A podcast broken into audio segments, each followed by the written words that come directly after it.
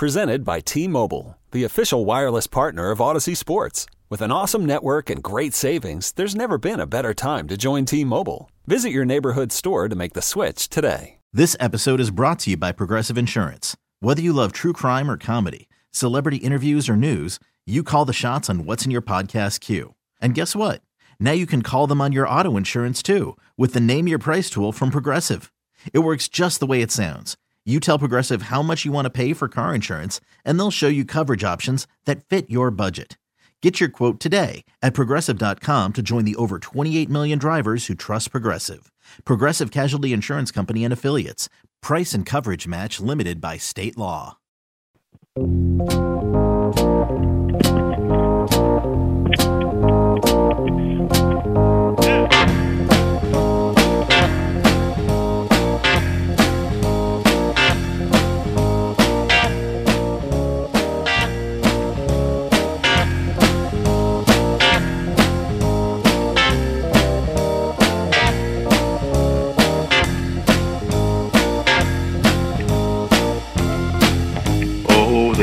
They say it's a fun fest. They have no idea. Well, good morning, everybody. Welcome to our program on WFAN. This is Bob Salter. Yeah. On the road, shall we say. Sunday morning. Well, you know, look at it this way. Life is a challenge and we are in for one for quite some period of time. Hopefully, you and yours are faring well uh, during this um, bout with COVID 19. Uh, it's just incredible what is literally happening. And um, I want to share some thoughts from some very good guests who are going to join us on our program this morning. In the first hour of our program, I'm pleased to say that we are joined by a gentleman who has spoken with us before on our program. Last time he was on, we had a very lively discussion that worked some of you into as well. Jonathan Bell is joining us in the first hour of our program. He is a labor and employment attorney and founder of Bell Law Group. And uh, he is joining us to talk with us uh, about this COVID 19 situation and employees. Jonathan, first of all, good morning. Welcome to our program on the fan again. Uh, good morning, Bob. Thanks again for having me on. It's nice to have you uh, join us. How have you you and your family been faring? It's been a busy time just because of the nature of what I do. I'm getting a lot of uh, calls and inquiries from employers and employees alike. Um, you know, my law firm is trying to do our part in the community. We're giving out all free advice uh, relating to uh, COVID-19 uh, situations, uh, whether it be uh, layoffs or uh, the new laws that have been passed by New York State and federal laws. So we've been busy. Uh, we've been serving our community, and uh, of course, given the situation and the dire need for um, good legal advice and sound legal advice, we haven't been charging anything for our services. Mm. Well, I guess one of the questions that naturally comes up is this whole idea of because a lot of people are at this point saying, all right, how do we really get through this? As employees, what do you say? What advice do you give? Well, it, it, it's funny how things have changed from earlier in the week until now. You know, the first um, number of callers had to deal with, you know, pe- people who um, either felt sick and didn't want to go in, but the employer was forcing them, or the employer has someone coming in they felt was sick, they wanted to know their rights to send the individual home. And now it's evolved to well, basically everybody's home except for the what's deemed essential. And I'm getting asked uh, by employers how, how you know could they just fire everybody? Is there any better alternative because they feel loyal to the employees that work so hard for them? So we started to talk, which I could describe to your audience uh, in the program about furlough, which is a which is a nice option, and people have been calling us relating now to filing unemployment claims, and I've been on top of the news as far as federally what the, what they're going to do. I think um, Schumer yesterday was on CNN and said something about some federal relief would be incredible and really relieve a lot of instre- uh, stress what he's trying to get past is four months of federal unemployment where you get paid 100% of your salary, uh, which is not what unemployment normally does. Uh, 100%, it includes independent contractors, which unemployment never does. So it really expands unemployment, the amounts they pay, and what people are losing out on for four months, which really, if, if the federal government could pull that off, and apparently is getting some bipartisan support, if they could pull that off, that would be a huge, huge relief. They're talking about this um, costing about $200 trillion. So mm-hmm. it's going to be a lot of money, but at the same token, you know, I'm getting a lot of calls, and everybody knows, you know, people are suffering. Not only, you know, let's you know, let's talk about the people who are sick. We're putting that aside. There's a lot of just people who aren't sick and they're concerned about their mortgage payments and their credit and putting food on the table and shelter. So there's a lot going on in our country right now, Bob. I'm sure you know. I I do, and you know, it's it's only going to heighten. Um, first of all, as we move closer to the end of the month, the start of the new month, and then as weeks turn into months with this. Um, you know, one of the things that has come up, and I did see the uh, news reports last night about this proposal um, on Capitol Hill. We'll see exactly how that works out. You mentioned a term that I want you to explain for us this term furlough, um, because this term has come up an awful lot in discussions like this in this past week. First of all, what's a furlough? And then, um, Jonathan, how does that actually differ from when somebody is actually terminated from a job? Okay. So th- that's the advice I've been trying to give uh, most my, most of the employer clients I have for the for the last week, and and now it's becoming uh, more and more of a popular phrase, which I'm happy to hear. So a, a furlough does not destroy the employer-employee relationship. Okay, so basically, if I'm going to furlough one of my employees, I'm saying, listen, you are on an indefinite suspended leave without pay status. So you're not going to get paid, but I pro- but it's it's a promise to the employee that when things pick up and that job is available again, that we're going to have you come in into that job. Uh, and and and so the so the benefit there's a couple benefits to the employee. Number one, the employee knows that there's a promise there that he or she still has the job. Number two, health insurance, if the employee had health insurance, still continues during that time. If there's a company life insurance, that still continues during that time. Mm-hmm. And in addition, the employee can still, like if they were unemployed, file an unemployment claim during that time.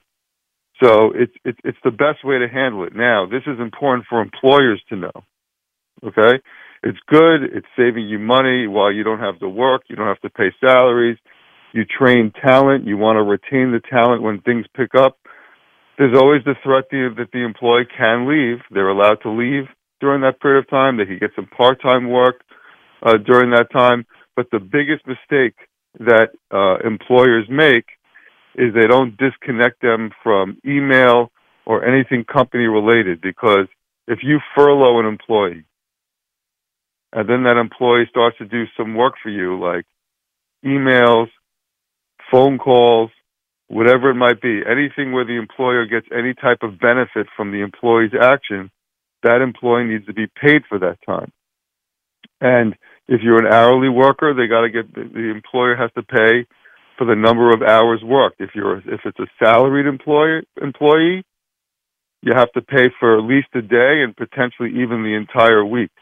So employee that's the only caveat that, that employers have to be very, very careful on because if they don't pay them, they could be subject to a wage and hour lawsuit, and nobody wants to get hit with a lawsuit uh, in this day and age for not doing things properly.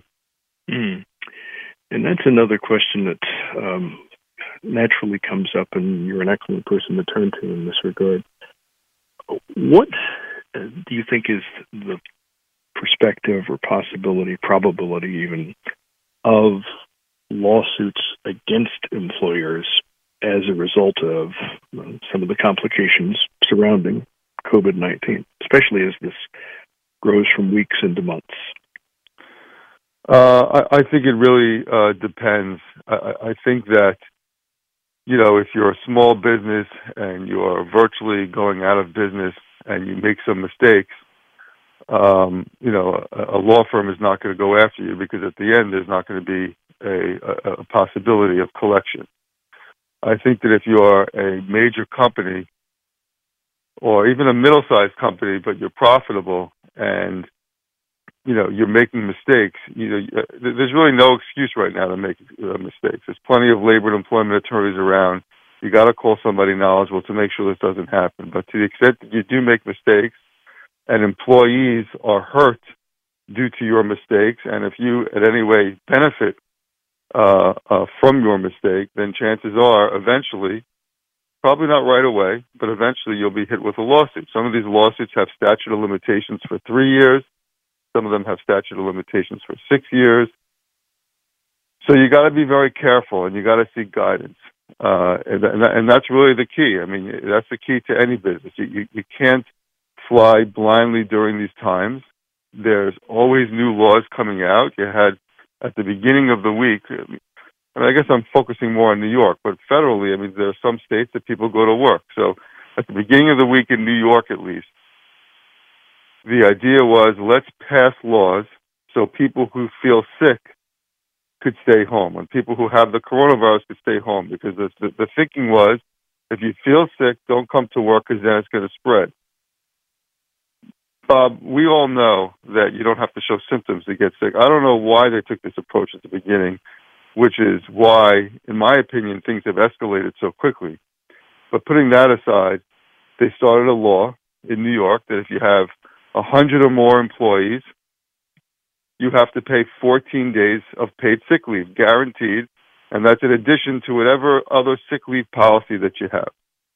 And if you have under 100 employees, or 99 or less, you have to pay five days of sick leave unless you have 10 or less employees and, and net uh, less than a million dollars, then you don't have to pay any sick leave, but you do have to hold the job open. So the intention was during that period of time, let's give people this benefit to feel free to stay home. And it covered whether you're staying home because you have the coronavirus or whether you feel sick and you're going for some type of treatment to determine if you have the coronavirus and it, it was it was it was a decent attempt, but the problem is is that that's for people, employers who want to continue doing business who could do business.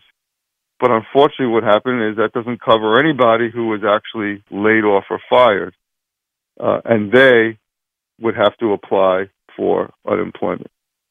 So that's essentially uh, what's been happening at the beginning of the week. And now it's all of this. Once you once you close businesses, it's all about unemployment. So what, I, what I'm going to do, uh, Bob, if it's okay with you, I want to give someone, give your listeners a, a telephone number to call for New York State unemployment, in case they don't know.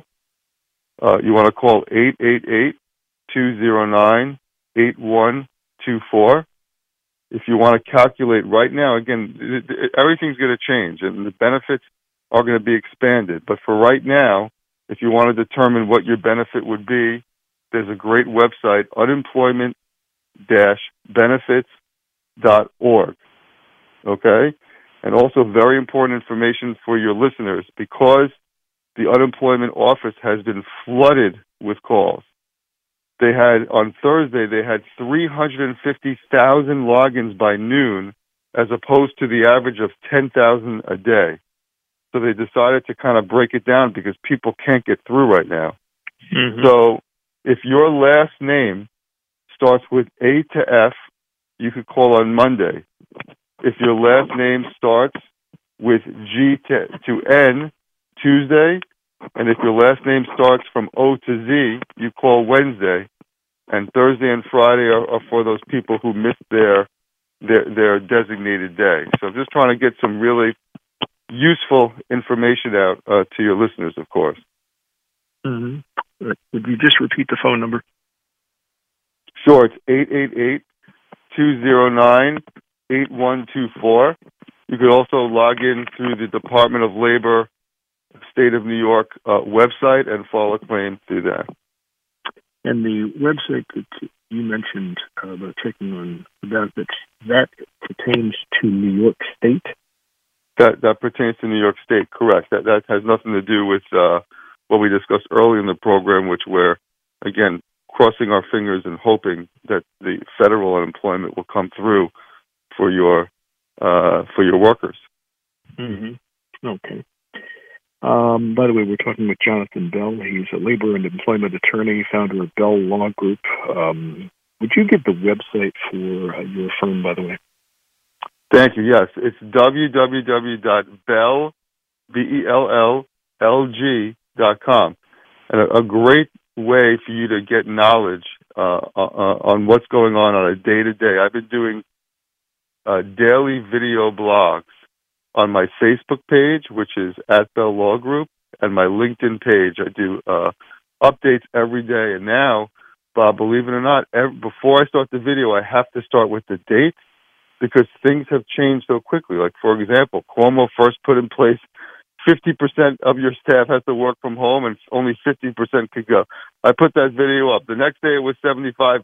I put that up. Within a half an hour it was up to 100%. So things are changing so quickly that I, I almost feel like I not only have to put the date, I have to put the time because, uh, uh, of how frequently we need change given this escalating situation. I mean, the only, you know, the only, the, the, the only small silver lining, and tough to say there's a silver lining when people are dying and the economy shutting down. But I do see that people are spending a lot of time with family. They're going for walks around the neighborhood where they can. Obviously, mm-hmm. keeping their social distancing lines, but for neighbors, waving. Uh, I'm seeing some real uh, concern, which is, uh, you know, something that we saw after 9/11 and other tragic uh, events. So it seems like, from from what I'm seeing here in, in, in Long Island, at least, that people are, are starting to come together, asking how you're doing, what can we do, and uh, and, that, and that's certainly nice to see. It's nice to see. It's a shame that it takes something like this to get us to that point, um, literally, though. But sure. I, I guess we should at least be glad that um, people are showing concern for one another uh, doing yes. this. Now, I'm glad that you mentioned this whole idea about the percentage of non essential workers because um, this has gotten confusing at times, and then everything just went through the roof on Friday, um, especially in New York, because Governor Cuomo um, uh, basically said that 100% of non essential workers should stay home. Um, I, the, the figures are, or dates of um, those announcements are different in Connecticut, in um, New Jersey. Uh, this gets into an interesting area here because one of the debates that often comes up then is, well, wait a minute, am I an essential worker or not? How do I determine if I'm an essential worker? So that, that's a good question, and um, I can tell you that most employers who, who, who want to continue working, who I don't want to say that they don't realize the severity of what's going on, but I guess you know they feel that need that you know may, maybe financially they they need to and they want to get their staff working. I mean, they're, they're you know we're, we're, I'm fortunate that I'm an attorney where the, I set up my office for people to always work from home. So in my office, for example, I have one attorney who always works from home. I have other attorneys that they have alternating days. So I'm set up uh, and, and, and, and, feel very fortunate for that way. Other places like restaurants and bars where actually, you know, mechanics, it requires you to go to your job, they have it a lot more uh, difficult and they're shutting down. So everybody wants it deemed essential. But obviously, uh, on the list are the uh, any, anyone that has to deal with the medical field, right? They're deemed essential. Even uh, uh, even for your for the animals. Veterinaries are are um, deemed essential.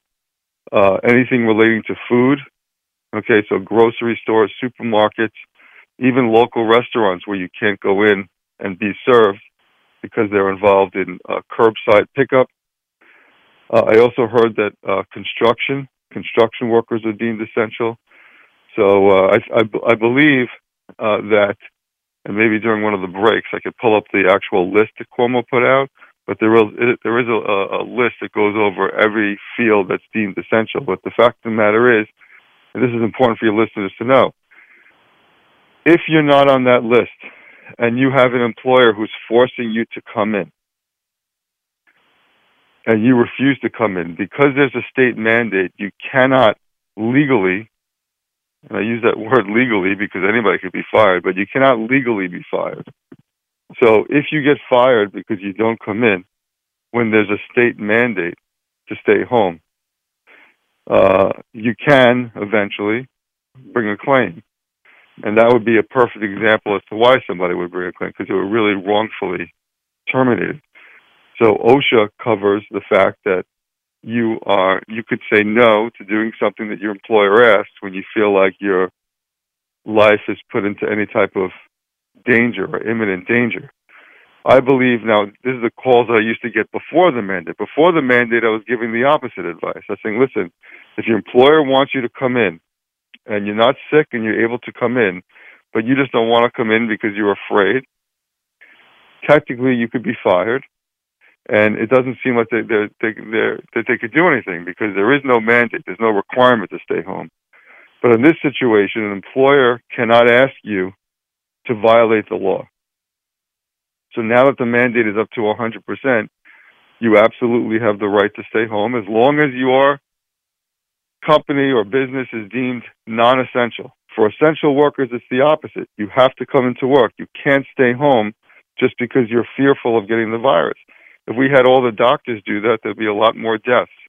So the essential workers must go to work and they can be terminated. Um, again, if, if they've been diagnosed with the coronavirus or if they feel like they have the symptoms of the coronavirus and they're going out and getting checked and, getting and getting checked, then they could stay home. So that's really where the law is now. And can an employer um, basically asks somebody to stay home or to leave work if they exhibit symptoms of COVID nineteen uh, um, or, or even of the flu.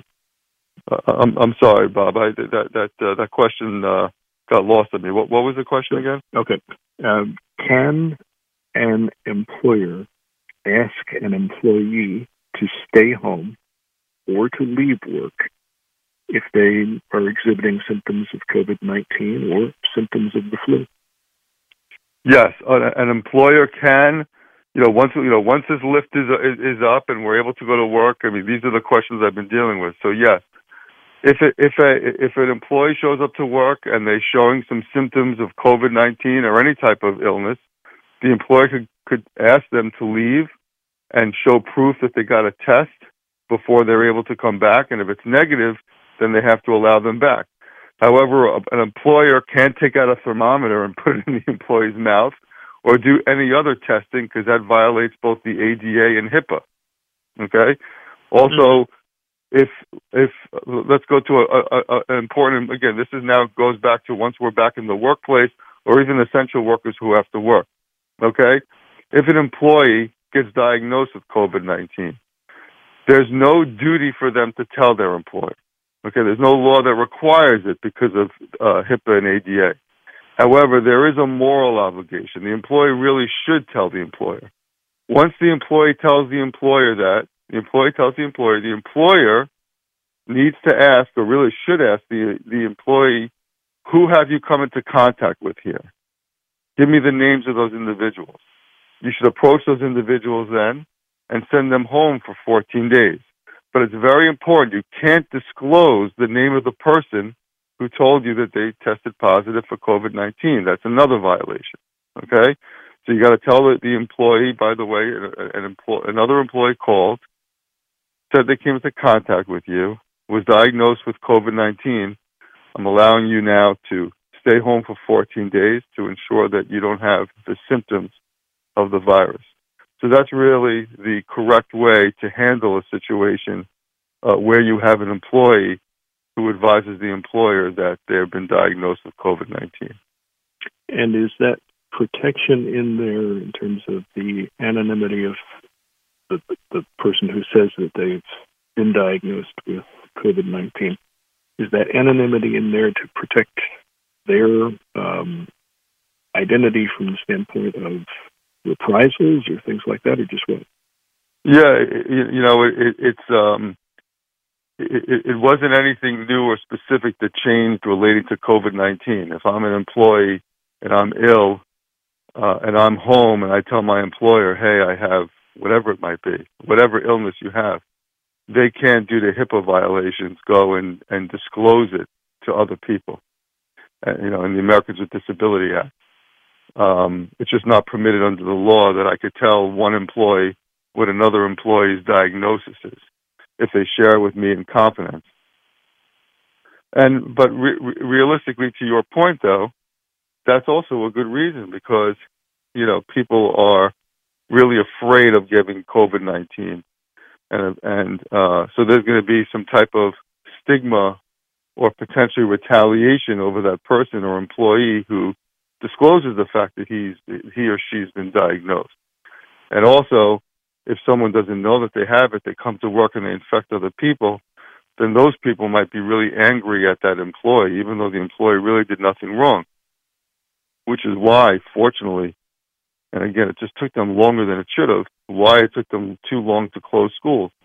You know, the whole theory behind it was just totally wrong.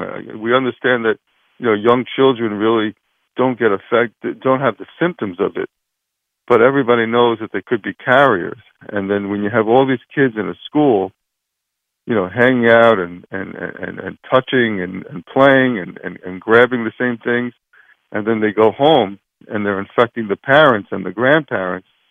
Uh, it just was such a obvious way for the escalation of this virus to, you know, be transferred upon one another. So, I mean, you know, I don't want to say too little, too late, but it was a good idea to eventually close the schools. And you know, this is the most severe quarantine I've ever seen uh, in my life, and I'm 46 years old, and hopefully it'll be the last time because, you know, as you know, the economy was doing terrific before this happened, and I think it's going to take many, many years uh, to dig out of this hole. But you know, we've been through all this together, and we always seem to get through it. The voice of Jonathan Bell. He's an attorney, labor and employment attorney, founder of Bell Law Group. Uh, he has joined us in this first hour of our program. We're going to take pause in our discussion, come back, talk more with you, Jonathan, on our program here on The Fan. Bob Salter, Sports Radio 1019 FM, The Fan, and Sports Radio 66, WFAN. Oh, we always love it when those jingle singers stop by on Sunday mornings. Good morning, everybody. This is Bob Salter. We're in discussion with Jonathan Bell on our program. He's a labor and employment attorney, the founder of Bell Law Group, on the web at belllg.com, the uh, website. And he's joined us to talk with us about a number of um, issues and concerns surrounding the uh, COVID 19 coronavirus situation. One of the things I wanted to follow up on was talking about this whole idea of um, if somebody is um, a leave eligible employee and they use their sick leave for this period of time that we've come to be here referred to as a self quarantine period. Um, but they use that time even if they don't develop symptoms. Is that permissible for them to do that? Uh, if they don't develop symptoms, uh, it is permissible to the extent that they are waiting for a doctor's appointment to uh, be formally diagnosed. And if diagnosed, they're going to be either quarantined or non quarantined, depending upon the outcome of the test. So uh, if you do have sim, if you if you I mean, if you don't have any symptoms, you still might fall under the law guaranteeing you uh, 14 or five days of, of paid sick leave, but uh, it has to be caring for somebody who's been diagnosed uh, during that time. Now, federal law has also changed, and they're coming out with again. This is specifically related to the coronavirus, so there's an expiration date on it. The federal law starts uh, April 5th and ends as an end date of December 31st, uh, 2020, and that gives you 80 hours of paid sick leave. Everyone's guaranteed 80 hours of paid sick leave for the same reasons, and including including if the school is closed and and so for childcare purposes. Now, this is the difference. If you have the coronavirus and you're staying home for yourself,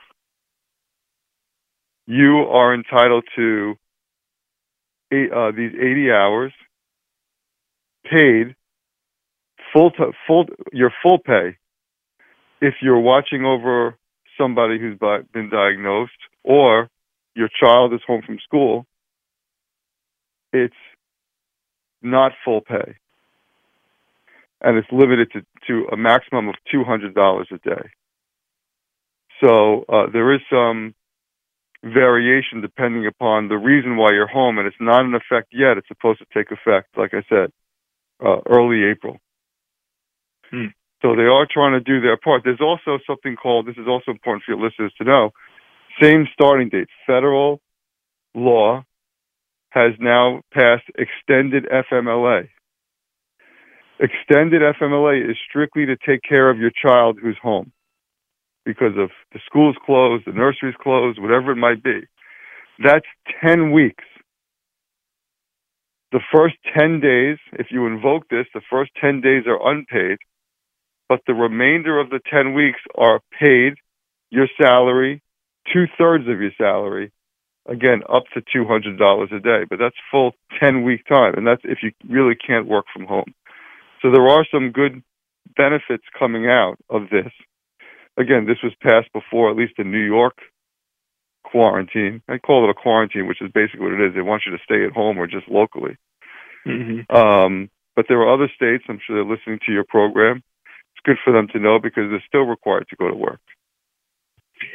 Well, this whole idea of if an employee is sick, they've the person's already exhausted their incidental sick time, any uh, other form of paid time off. What then happens with that person? So the beauty of the, the New York, the new New York state law and the federal law is it doesn't matter if you've exhausted your other leave. Your other leave is totally separate. They they don't see the, see the, the the issue when this stuff was passing, Bob, was the fact that they wanted to give you additional leave. They don't want people to make a decision of okay, I feel sick, but I have a vacation coming up in three months from now. Where do you where do I use my leave? Maybe I should just go into work and infect other people and deal with it so I go on vacation. So what this law says, both federal and state, says, I don't care what leave the person has. You leave that alone. Leave that in, in their leave bank. This is even if they use their pri- pre- previous leave for a flu or cold or, or vacation, whatever it might be. This is this has to be in addition to the previous leave that you gave them. Now, so so now the employer is like, wait a minute, this is some burden. I mean, not only am I expected to do to make profits in this economy and pay all my employees. But now you're giving me an extra burden of all this uh, all this paid sick leave.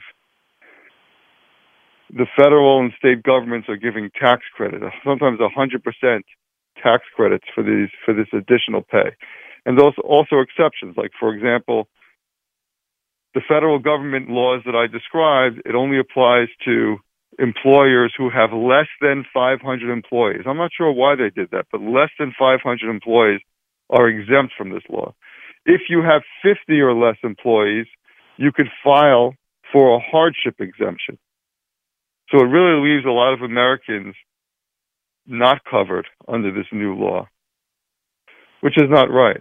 But for some reason, you know, I understand the 50 or less, because a lot of times you could argue that they might not be as profitable and they can't afford it, and this would destroy the viability of their business. But I'm not sure what the exemption is for the 500 or plus employees.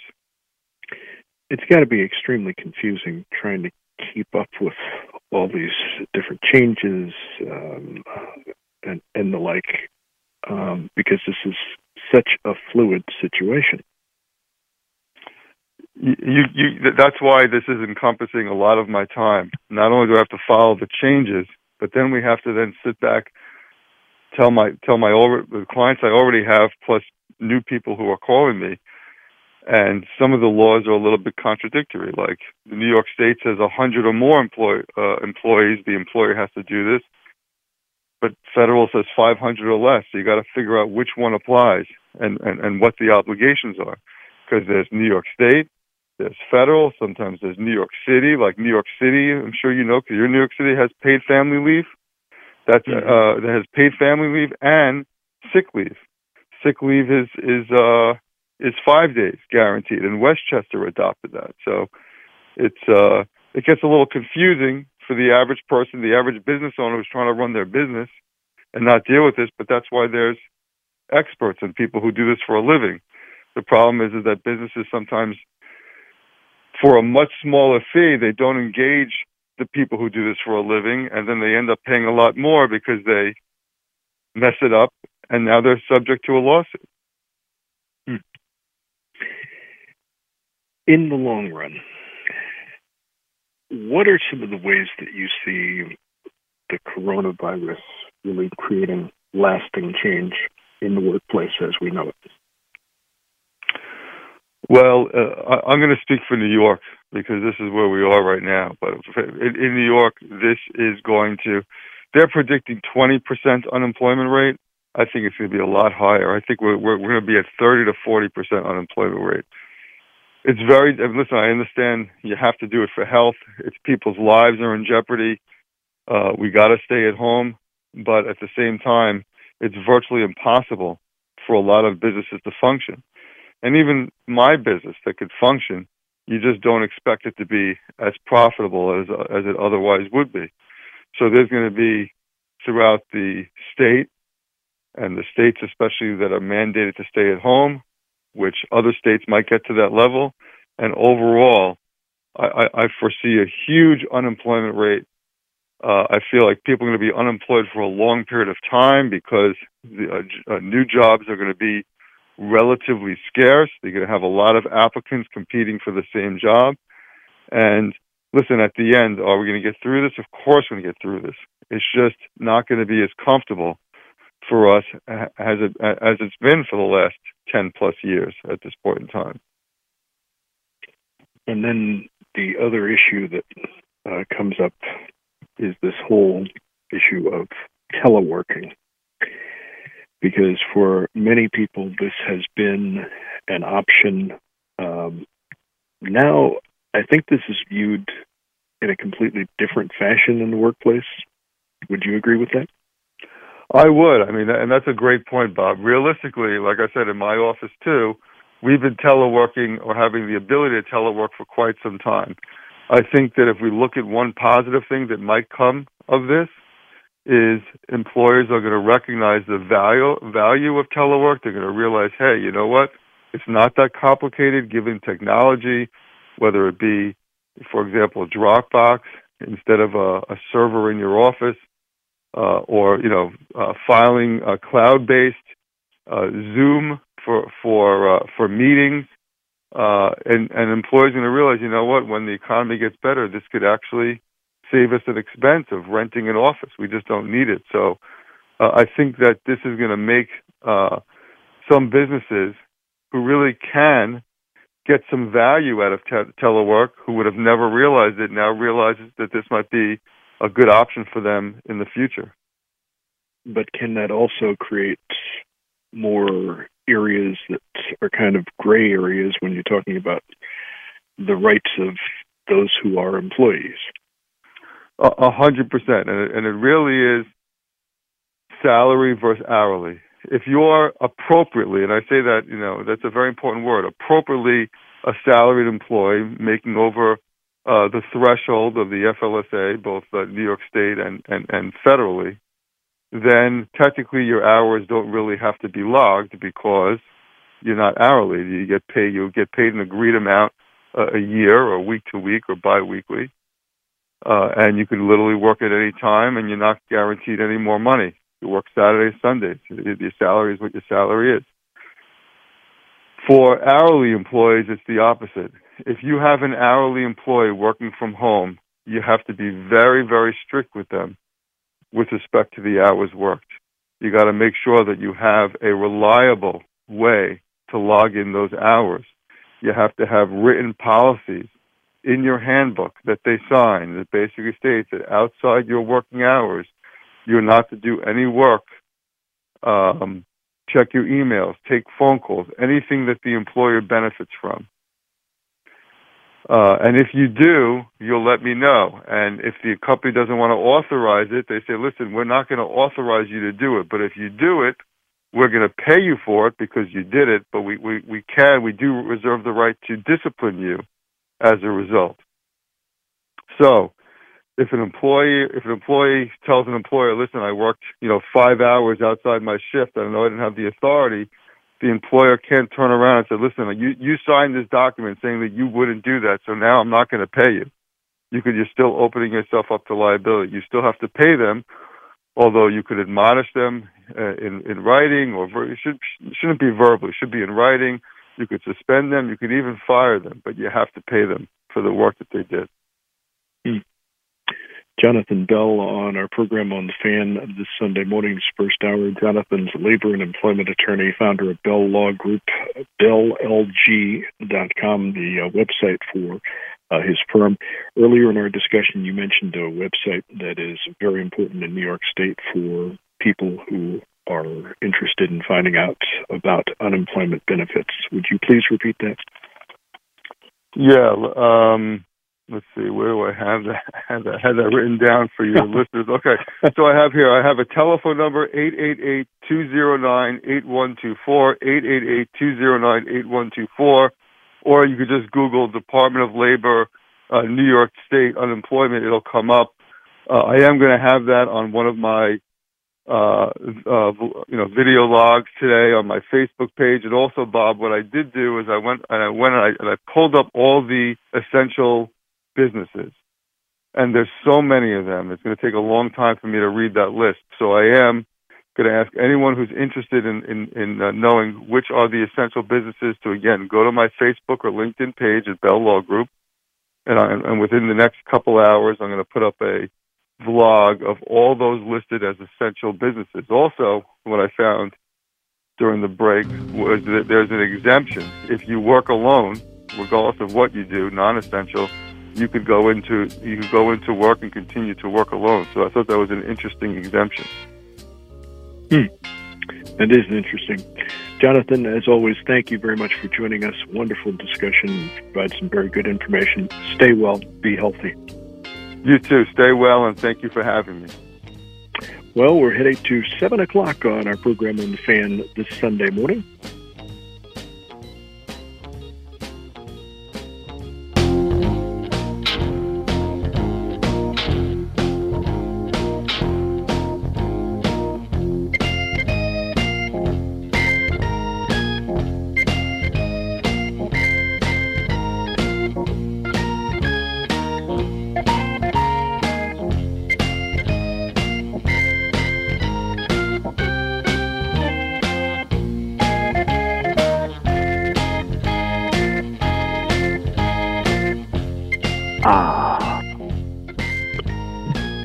Good morning, everybody.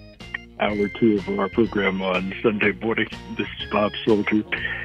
Yes, very do a nice calming, deep breath. Inhale, exhale. One more time, everybody. Inhale, slowly exhale. Now, don't you feel a little bit better?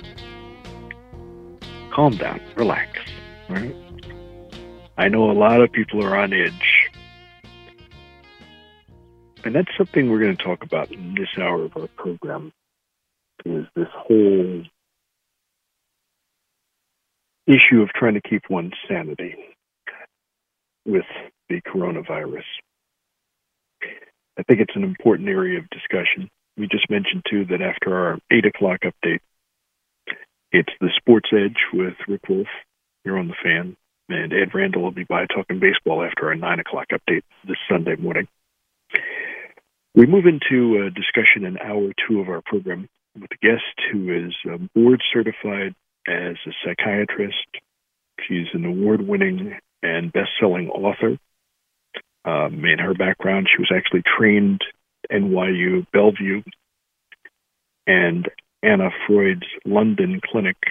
She has served on the clinical faculty of UCLA's Neuropsychiatric Institute for years. She's known as Dr. Carole. Dr. Carole Lieberman is joining us on our program at this point. Um, she is quite busy in terms of things she's involved in. She hosts a couple of uh, radio shows, podcasts, travels the world speaking about um, variety of different topics. She has some books to her credit. Her latest book for children, entitled "Lions and Tigers and Terrorists." Oh my! How to protect your child in a time of terror. It comes from Troika Publishing, and she is kind enough to uh, join us by phone from the state of California early on a Sunday morning for her. First of all, Dr. Carole, good morning. Welcome to our program here on the Fan. Good morning. Thank you for having me. Well, you sound wide awake. All right, good. All right. Um, many different things that I want to get into in our discussion with you, but I mentioned in starting this hour of our program this need for a perspective of sanity um, when it comes to talking about coronavirus. Would you agree with me that sanity is something that we need to sort of take a pause with? Absolutely. Um, this is the thing that has been really overlooked to such a large extent. I think we are scaring ourselves to death. Um, people are not realizing, you know, there are all of these sensational headlines um, in the media and of course on emails people trying to sell you things you know there was one email coronavirus the sneeze of death that was supposed to then sell you something so um with all of these you know and, and even calling it the coronavirus crisis in the media instead of i don't know the coronavirus challenge or or something um there isn't this this effort to realize how uh, significant it is that if you scare people what happens is, you know, the more people are stressed or scared, the more it weakens their immune system. And then that makes it them more vulnerable actually to the coronavirus. So, you know, all of these um, rules and, and um, you know, law. I don't, I don't know whether to call them laws necessarily, but uh, the lockdowns or the stay-at-home uh, guidelines um, I understand about the value in terms of flattening the curve and all that, but there isn't anything being said or taken into consideration really about the impact of isolation, uh, psychological and physical impact of isolation on people, which has, amongst other things, the impact of lowering their immune system and causing all kinds of problems. And when you stop and think about it, you know, one of the things I had thought about in preparation for our discussion today was this whole idea of um, how can people who are listening to our talk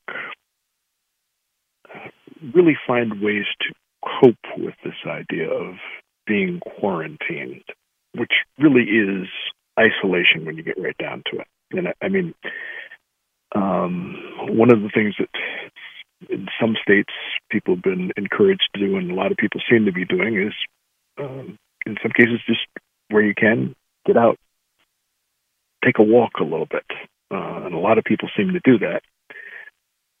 But at the same time, in other areas, we're hearing messages where people are being told literally don't leave your home except in a very emergent situation. Mentally, yes, that's and a it's lot. all and it's all rather a- confused. it's a lot to deal with that, yes, because you're hearing conflicting messages too. Right. Well, So how does some, um, how does somebody cope with that, Dr. Carole? Well, I have uh, various suggestions for that. Um, I I want to. Well, I can I can start with that. I mean the the um, the things that people. Here's the the thing. Um, you know, we are hearing uh, talk about uh, conflicting views or instructions and so on. We are hearing, even just in regard to the coronavirus, we are hearing so many different um, accounts by scientists or doctors or people, you know, uh, giving us information about this in terms of uh, how many feet we should stay away. I mean, some people, of course, mostly say six feet, then five feet, or then three feet when it doesn't suit you to do six feet, right? Um, or 15 feet. And the same thing with how long the coronavirus lives um, outside of a person, you know, with, and depending upon the surface and so on. So there's all this conflicting information. And bottom line, you can't outsmart or outwit the virus so what you have to concentrate on, instead of all of these panicky headlines and so on, what you have to concentrate on is what you can control. And what you can control is what you do for yourself. And that is how healthy you can make yourself psychologically and physically. So, psychologically, um, the most important thing would be to do all every day to be doing things that decrease your stress from meditation to listening to calming music to uh, taking a walk. You know, certainly everybody can, or most people can, at least in New York. I know I'm I'm originally a I'm a New Yorker, born and bred. So, um, you know, you can at least stick your head out the window if you don't have a terrace, or or you could walk around the block um, and try to stay away from people. So Oh, and also, I'm recommending that people, uh, this is a great time for families to adopt a pet because pets are very comforting. Um, then also, of course, the things that your mother told you or should have told you um, when you were a kid, the basics, you know, we all hear wash your hands. But in addition to that, eat nutritious food, take vitamins, get enough sleep, get enough exercise. I mean, so many people are are up in the middle of the night, um, w- listening to the radio or watching the television or going on the internet, you know, trying to read more about coronavirus, and that, of course, is is really um, not helping their health. And then, so that's one of my next uh, recommendations to avoid fear mongering news stories or associating with fear mongering people. And then um, it's important, even if you're in isolation or quarantine, to keep in touch with people. You should make a list of all the people who you want to um, be in contact with or who you're concerned about, want to reach out to, who you know maybe um, might need uh, to hear your voice, and then just every day call at least three of them, at least. Um, then one thing that people aren't doing um, is to visit their doctor, not necessarily if they are feeling coronavirus symptoms. I mean, of course, then you do that. But even if you're not necessarily feeling anything, that you're not feeling sick at the moment, but you want to check that you don't have any underlying uh, condition because that will make you have a more serious coronavirus um, illness if you do indeed get it. But even if you do have, especially if you do have underlying illnesses, diabetes, heart disease, and so on, um, you should go and make sure that this condition is really at its optimal state. You're taking the right medicines, you're doing all the right things for it. And then if you're what I call coronavirus stress syndrome, if it's really out of control, then you can get psychotherapy even from your home. Um, and then, of course, a plan. You know, um, as your last guest was saying, things are changing uh, like even every hour. Um, so it's, but you so you have to keep revising your plans. But um, but you should have a plan. Like, what if this lasts two weeks? What if this lasts two months? Um, and then, and if you at least have a plan B and C and D, then that can be calming as well. Let's go back to the very beginning of that answer, and I appreciate what you just shared with us. This connection and this need to, many people have to constantly be connected. Um, you know, looking for the latest update. Um, they have to have all this news. I mean, how potentially dangerous is this the addiction that some people have developed to It- their devices. Well, you mean particularly now, of course, um, in regard to coronavirus. It is very dangerous. You know, after 9 11, um, there were studies that showed that people who kept uh, tuning into television, kept watching the Twin Towers fall, uh, could develop, did develop, a certain per- percentage of them did develop PTSD, even if they were nowhere near the Twin Towers or any other place uh, that was hit by 9 11. And um, I think that the same thing is happening here now. That the more, because PTSD comes from um, being exposed to a life threatening problem. And uh, so, of course, just like, you know, terrorism, um, coronavirus is also potentially life threatening.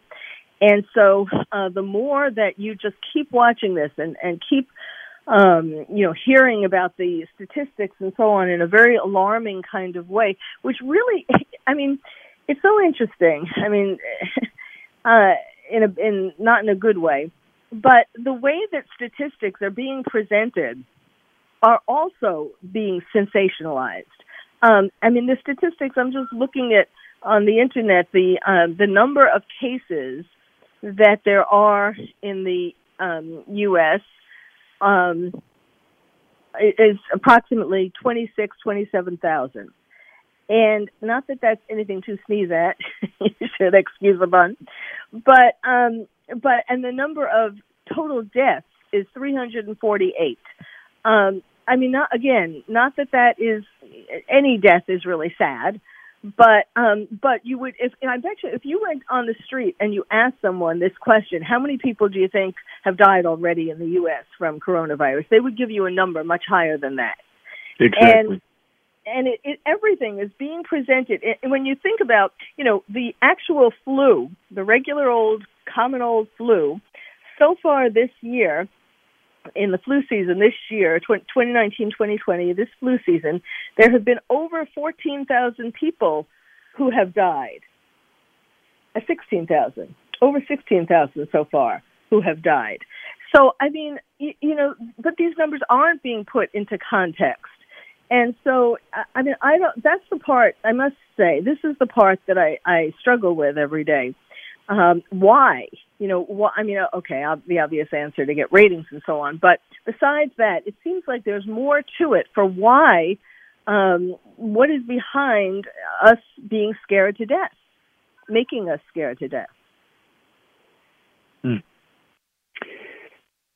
when we're talking about um, some of the restrictions, changes in uh, the way in which people are living now, uh, one of the things that probably has a big impact on a lot of folks is this whole idea of gyms being closed.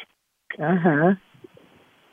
What's the psychological effect of not being able to exercise? Yes, um, that has that has a very uh, significant effect. I mean, exercise is a great stress reliever, and in addition to that, it makes us feel uh, like we're doing something good for ourselves. Um, so it makes us feel good about ourselves, makes us feel like um, productive and so on. Which is why, I mean, I can see that's one of the few places that I could see why um, it's closed because you know people's bodily fluids and um i mean there is more of a that is more and people definitely are very close together like in classes and so on and using the machines touching the same machines. Um you know i could see that but that isn't an excuse for people not to exercise. Um as i was saying before taking a walk uh, even just simply taking a walk. Um you know, or some people have things in their home where you can make things. You can, you know, you can pick up two cans of soup, raise it over your head. You can be, um, you can be resourceful and think of things to, do in your own home. Uh, that's exercise. hmm Exactly. We're going to take a pause in our discussion with you and come back talk more with Dr. Carole Lieberman. Dr. Lieberman is board certified uh, psychiatrist in Beverly Hills, California. She is an award winning and best selling author. We've got a lot more to talk with her about on our program on the fan this Sunday morning. Bob Salter, Sports Radio 1019 FM, The Fan, and Sports Radio 66, WFAN. It's Sunday morning on the fan. Good morning, everybody. This is Bob Salter. Long after our 8 o'clock update is Rick Wolff with the Sports Edge program. We're in a discussion with Dr. Carole Lieberman. Dr. Lieberman's board certified um, psychiatrist in Beverly Hills, California. She's joining us early on a Sunday morning. Um, she's originally from uh, New York, and she's got a lot to share with us in our discussion. We're talking about uh, some of the effects of um, the coronavirus and the way in which we live, um, some of the um, heightened sense of awareness slash hysteria that there is associated with this. And we'll also get into talking about how it is that she recommends that parents uh, talk with their kids about this. But I wanted to ask you a couple of questions just as a follow up to something that, in a way, we were talking about in the first hour of our program this morning. And that is a lot of people are out of the traditional workplace as a result of uh, concerns about the coronavirus. Is it possible, do you think, for some people to simply lose their motivation to ever return to the workplace? Hmm. That's a good question. You mean in addition to the fact that there are going to be so many businesses that go out of business? Um, exactly. Yeah. Yes, I think that that is definitely possible. Um, especially, you know, if I mean, you know, I I was starting to say isolation itself can have such an impact. For example, um, uh, it affects the cardiovascular uh, system. It causes can cause heart attacks and strokes and um, of course psychologically it can cause anxiety and depression and even some suicidal ideation. And um, and there's a the, the mortality from these kinds of illnesses um, uh, you know basically it's like stress. It's it's like stress in general. It's a kind of stress. And stress you know causes everything from um, headaches to high blood pressure and as I was saying, especially it, it decreases the immune system. That's especially important today, you know, with coronavirus, and makes us more susceptible to everything from colds to coronavirus to uh, cancer.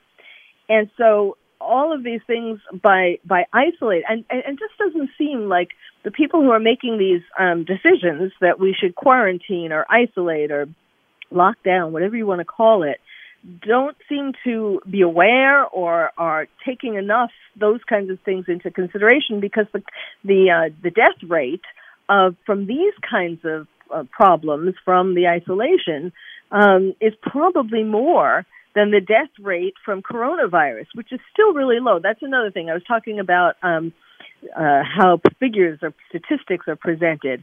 You know, the death rate really um, in our country is really still around 1%. The reason why uh, it, there's often a higher figure given is because it's looking at the whole world. So when you start, of course, with China and then add Italy, and those death rates have been much higher, um, then that brings the total death rate up, you know, if you're looking at the whole world. But for the U.S., it really is not that high, and then you have to take into consideration all these other things that are going to be consequences. And just like, um, just like 9/11, uh, there, you know, we have seen, and I have been studying this because when 9/11 happened, that changed my life, even though I wasn't at that time in New York. My daughter was going to college there. Um, but I decided after 9-11 that I was going to devote the rest of my life to helping people um, cope with the ongoing threat of terrorism, uh, which which people seem to be forgetting in this uh, epic of of uh, coronavirus right now. But anyhow, that's a whole other interview. Um, but we can learn from some of the things that happened in the long run after 9 11. Uh, and it's going to be worse in a way, uh, depending on how long the coronavirus issue lasts and how long we're isolated and what the economic effects and so on. But um, things like after 9/11, there has been an increase in obesity because people began then and are continuing to stuff themselves with comfort food. Well, what do you think people are going to be doing now when they're isolated?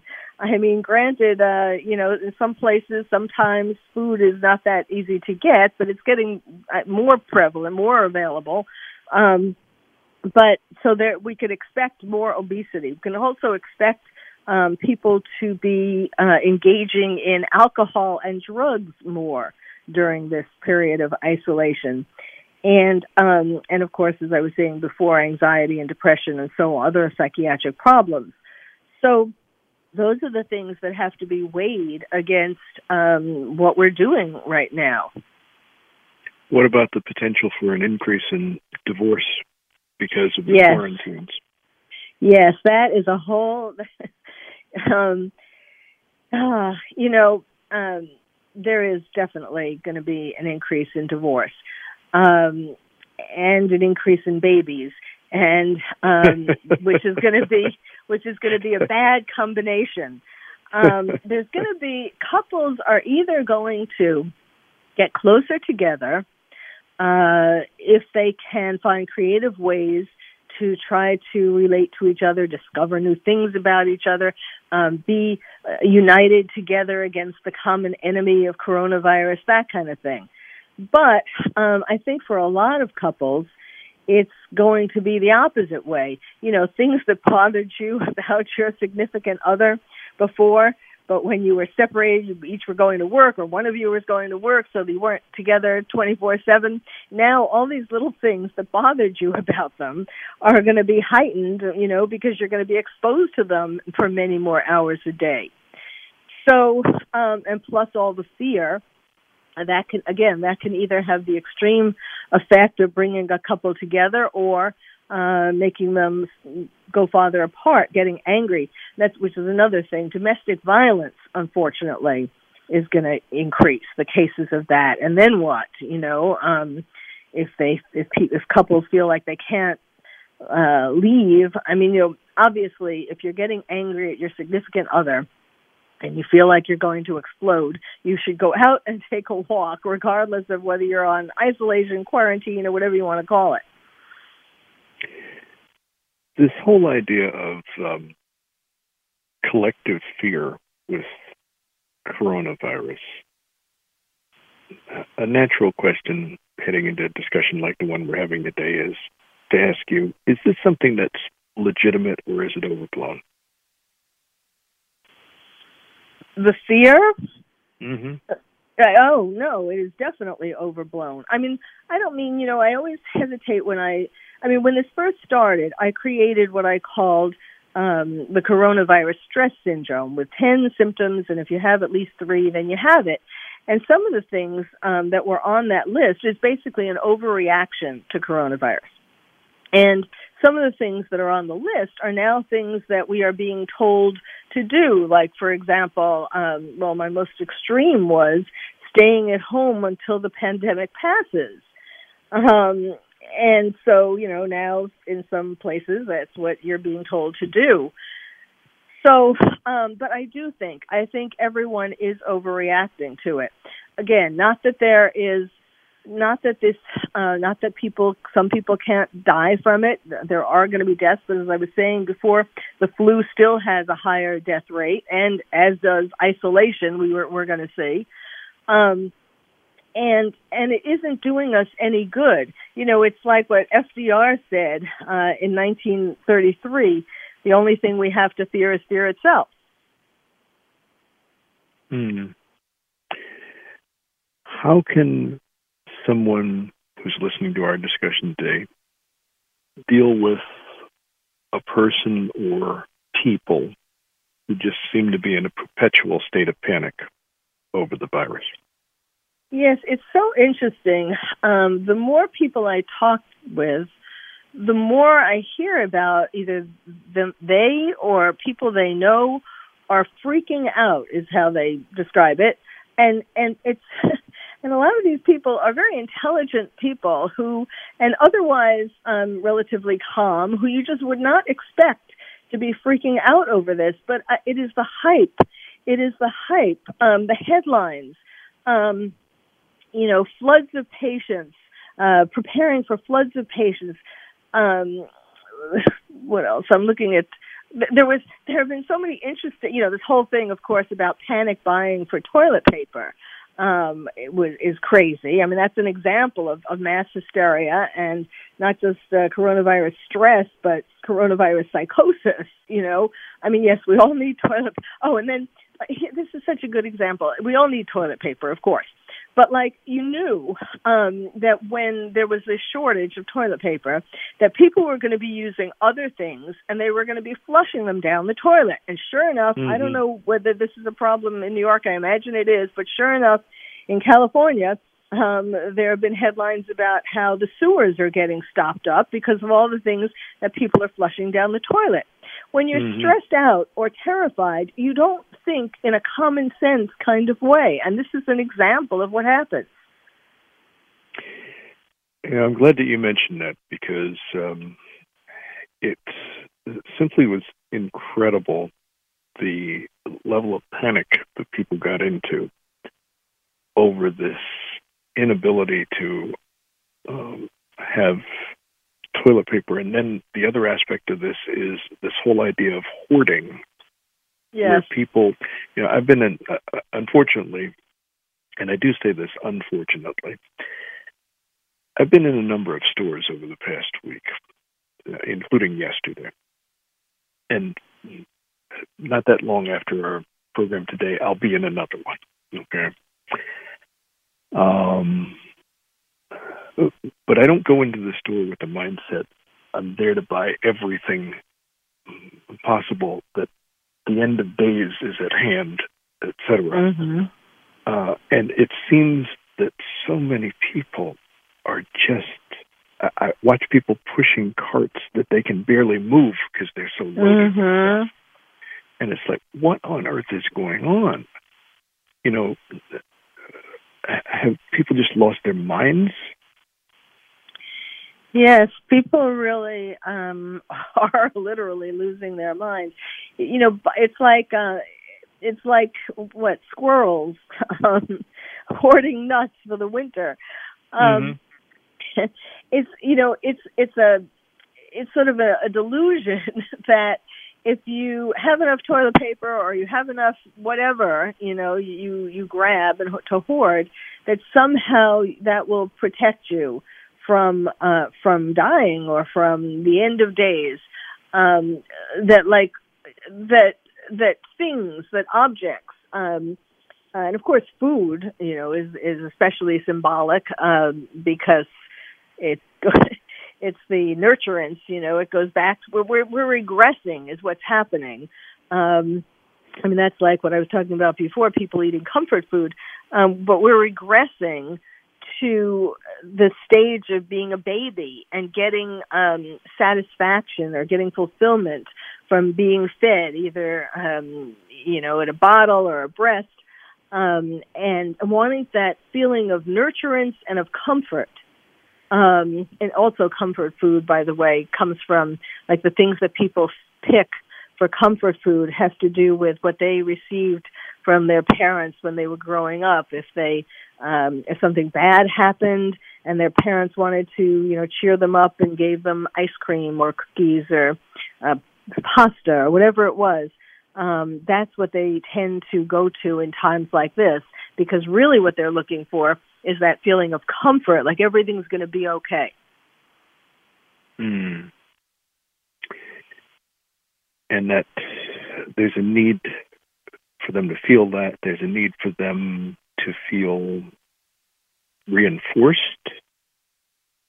by having that present? Is that what it is? Well, it's just comforted. The same, um, the mem- It's the memories. Uh, mm. Whether it's the memories of being a baby and being comforted and held while you're being fed, or the memories of um, being comforted by some special treat food uh, by your parents for have either either for having um, you know maybe for fail, failing a test and wanting to make you feel better or not getting picked for the school play or on the other side um, some celebration of something that you did well. So it's the good memories that you that you're trying to recreate with a particular kind of food or food in general. Mm talking with Dr. Carole. Dr. Carole Lieberman is talking with us this hour of our program on FAN. And one of the things I want to get into when we uh, return, we're going to take a pause for a few uh, messages here. I want to pose a question to you I'd like you to explore when we come back is the ways in which you think this country is going to be forever transformed after the virus uh, passes, which hopefully will be sooner rather than later.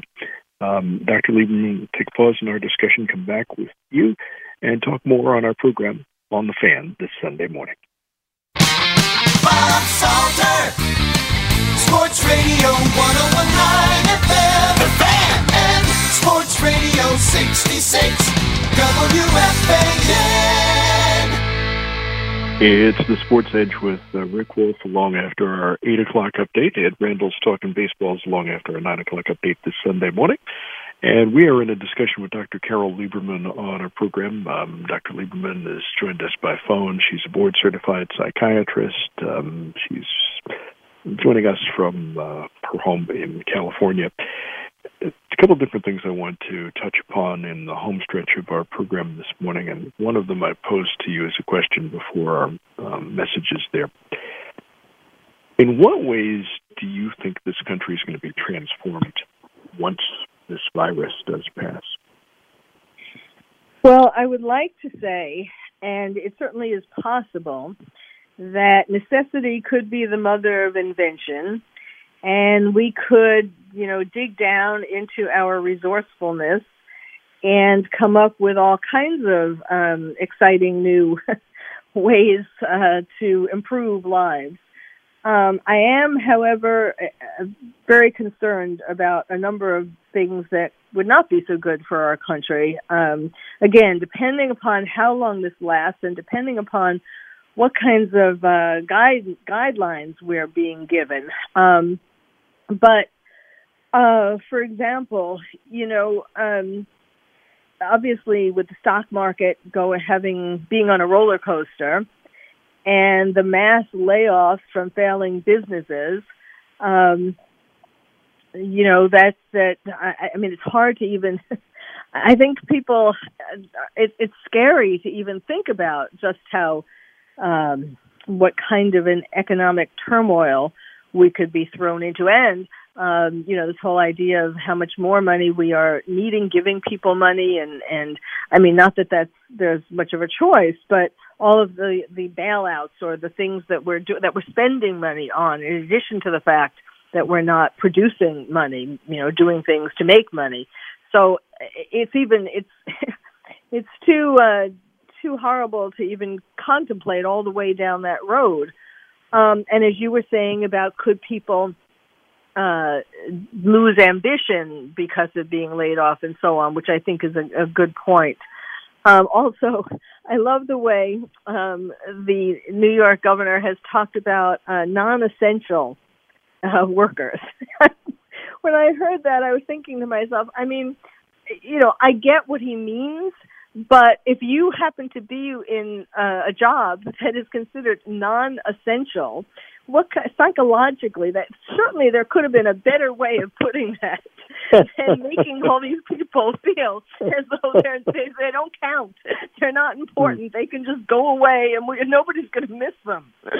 I mean, these are the kinds of things that I mean that there isn't being enough enough thought isn't psychological thought isn't being put into some of the rules that are being um, given down. Then um, closing schools of course um, you know that in itself is having a huge negative impact. First of all just education wise i mean that's the primary thing. Yes some schools are having uh, online uh, teaching, but not all schools can do that, and not all students are really going to be, you know, going online or able to go online and continue studying. It also makes a problem for parents because what if two parents work, or one, pa- or if it's a one-parent family?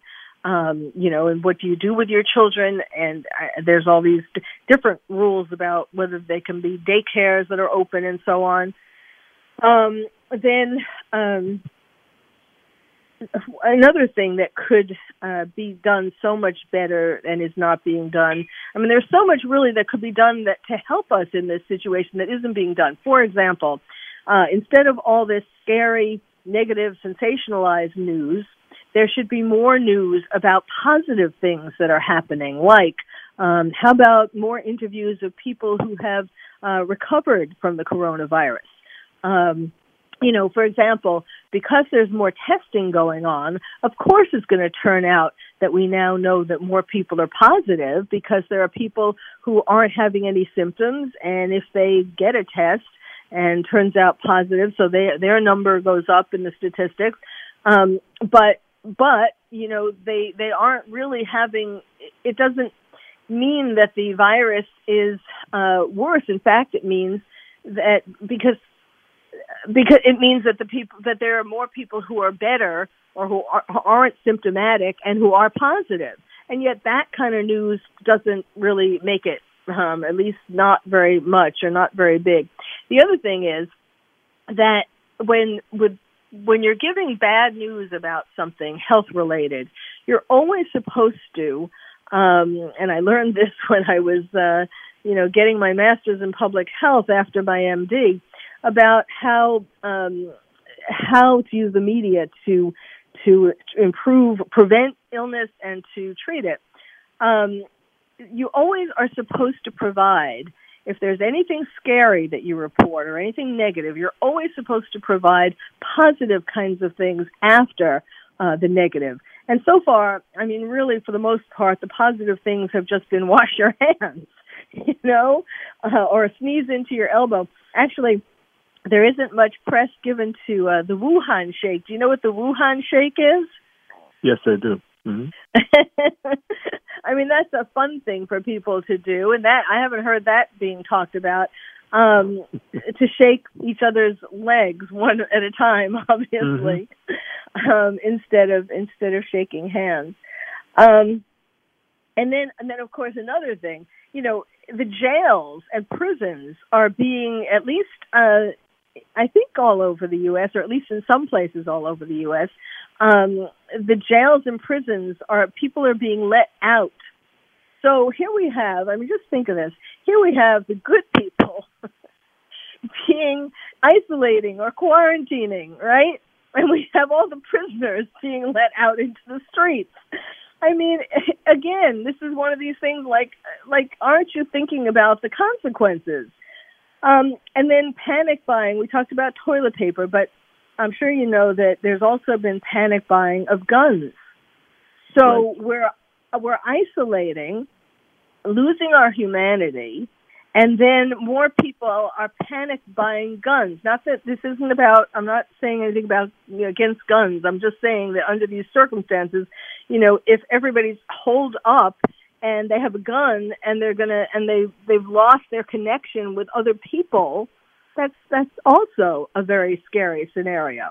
So we have to get on top of these things. I mean i i feel bad to some degree you know talking about all these things but i'm doing it so that people can kind of wake up and recognize that maybe we need to rethink some things or certainly the the really most important thing is something i said at the beginning which is that we have what we can control is our individual health, our psychological health, and our physical health. Um, by doing all the things that I talked about, that I'm sure you know your listeners know, also additional things related to that, uh, to to be resistant to um, both to the effects of isolation and to the coronavirus. You have some steps that you recommend in the area of promoting coronavirus sanity, for lack of a better uh, term, for parents and children. Yeah. Can you share those with us? Yes. Um, well, first of all, kids follow their parents' lead. So if parents tell their kids, you know, try to just uh, push it under the rug, um, you know, don't worry, or there, there's nothing happening out there. Um, and then the kids see their parents running down the aisles of grocery stores with masks and or gloves and gra- trying to grab toilet paper or anything else that there is on the shelves, that is giving them the message that you are panicked. And so they're not just afraid of the coronavirus at that point, but they're afraid that their parent has gone off the deep end. So um, the first thing parents have to do is to not panic themselves, and then to find fun things that kids can do or that you can do with your kids to relieve stress, from uh, coloring books to um, to dancing, putting on music that they like, and dancing in the living room. And I was I mentioned before getting a rescue pet, and then the easiest way to explain coronavirus to kids is to say that it's like the flu, like the cold, a cold or the flu. Sometimes, sometimes it can get worse than that, but for the most part, it's like a cold or the regular flu. And then this is a great time, a great opportunity for parents to teach the kids the things that I was mentioning later before about um, that they need to learn and, and practice for their whole life the eating nutritious food and taking vitamins and getting enough sleep and exercise. Um, and then, uh, of course, you know, see, this is kids that are home from school. What are they going to do? Most of them, they're going to be sitting in front of the television. What are they going to be watching? All kinds of news about about how we're all going to die from coronavirus. So obviously, you need to limit that um, for your kids. Not don't let them watch the news. Um, and you know you can you can certainly talk about depending on how old they are you can certainly talk to them about coronavirus in terms of the um you know like what is a virus and what is this virus like and what do we know about it. That's okay but not in a scary way.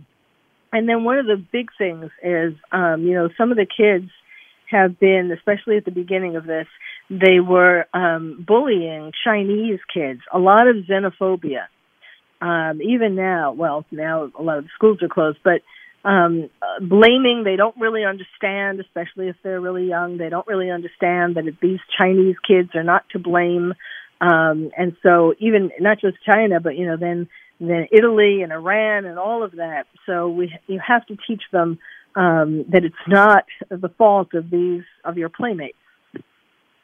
Mm-hmm. And one of the other areas that naturally comes up too um, for parents with kids, how do you recommend they deal with situations where the child will say, talk about something very scary that they were told by a friend, by a classmate. Yes, yes, that is um, one a big problem because kids want to want to show other kids that they know more or, or yep. want to scare the other kids uh, because then that makes them feel more powerful if they can scare somebody else because they're really scared. That's why they're doing it. Um, so you have to tell your kids to tell you anytime someone tells you something about this illness that um that you're not sure about or to just to tell you any to talk to you about things that they're scared of or things that they heard that their friends said um, to encourage communication. You know, a lot of the things that um, that I'm telling parents to do about coronavirus are similar to what I wrote about in in my book about terrorism for kids. Um, you know, when when to note how to notice whether your kids are feeling um, feeling anxious, uh, what to do about how to notice whether they need professional help. Um, but I think you know, the problem is one of the things that ways that it's different from 9/11 is that um, in 9/11 we had a, one major thing that helped us get through it is that we all had community support, social supports. We helped each other. And we still can do this even though we're isolated with the phone and the computer and all of that. Um, there are ways, FaceTime and everything else, um, but we have to make a little more effort to make that happen. But that's that is so so important. And again, not with people who are going to who are fear mongers. You know, try to calm their fears if you can, or tell them what to do to calm their fears. Um, but we do need this social support.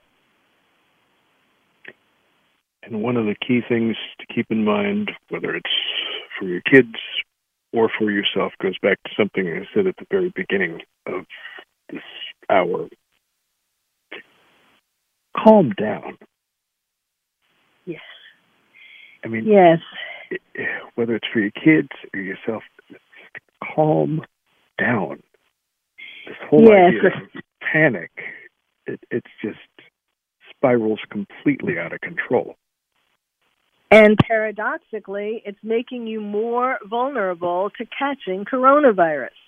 So ev- all the time that you have that you're not going to work or not doing other, not going to the gym, um, all the things that you would be doing otherwise, take that time and spend it on doing things that are good for yourself, for you to calm yourself and to make yourself healthier.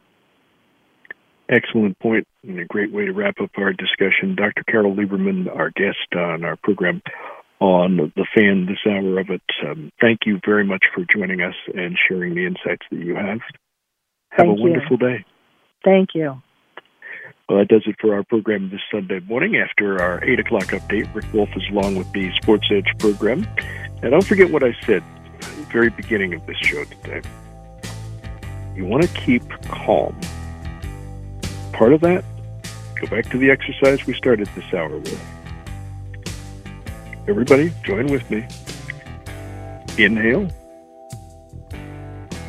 Exhale. One more time. Inhale deeply. Hold it. Exhale slowly. There you go. It's that calming sense. Relax. We will get through this. I know it's tough. It's a bit scary, but we'll get through it. Now, stick around for the Sports Edge. And then, well, I've often said the fortunes of broadcasting change. You'll understand exactly what I mean by that if you're around after 9 o'clock update. Mark Renee is going to bring us our top of the hour sports flash. We will see you next Sunday morning. Our thanks to a phenomenal job by uh, Pete Hoffman. And have a great Sunday, everybody. This is Bob Salter.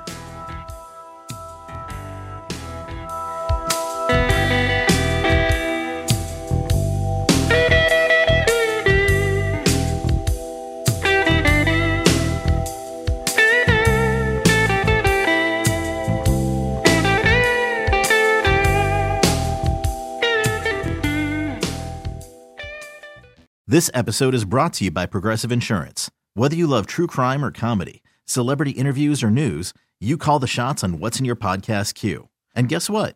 Now you can call them on your auto insurance too with the Name Your Price tool from Progressive. It works just the way it sounds.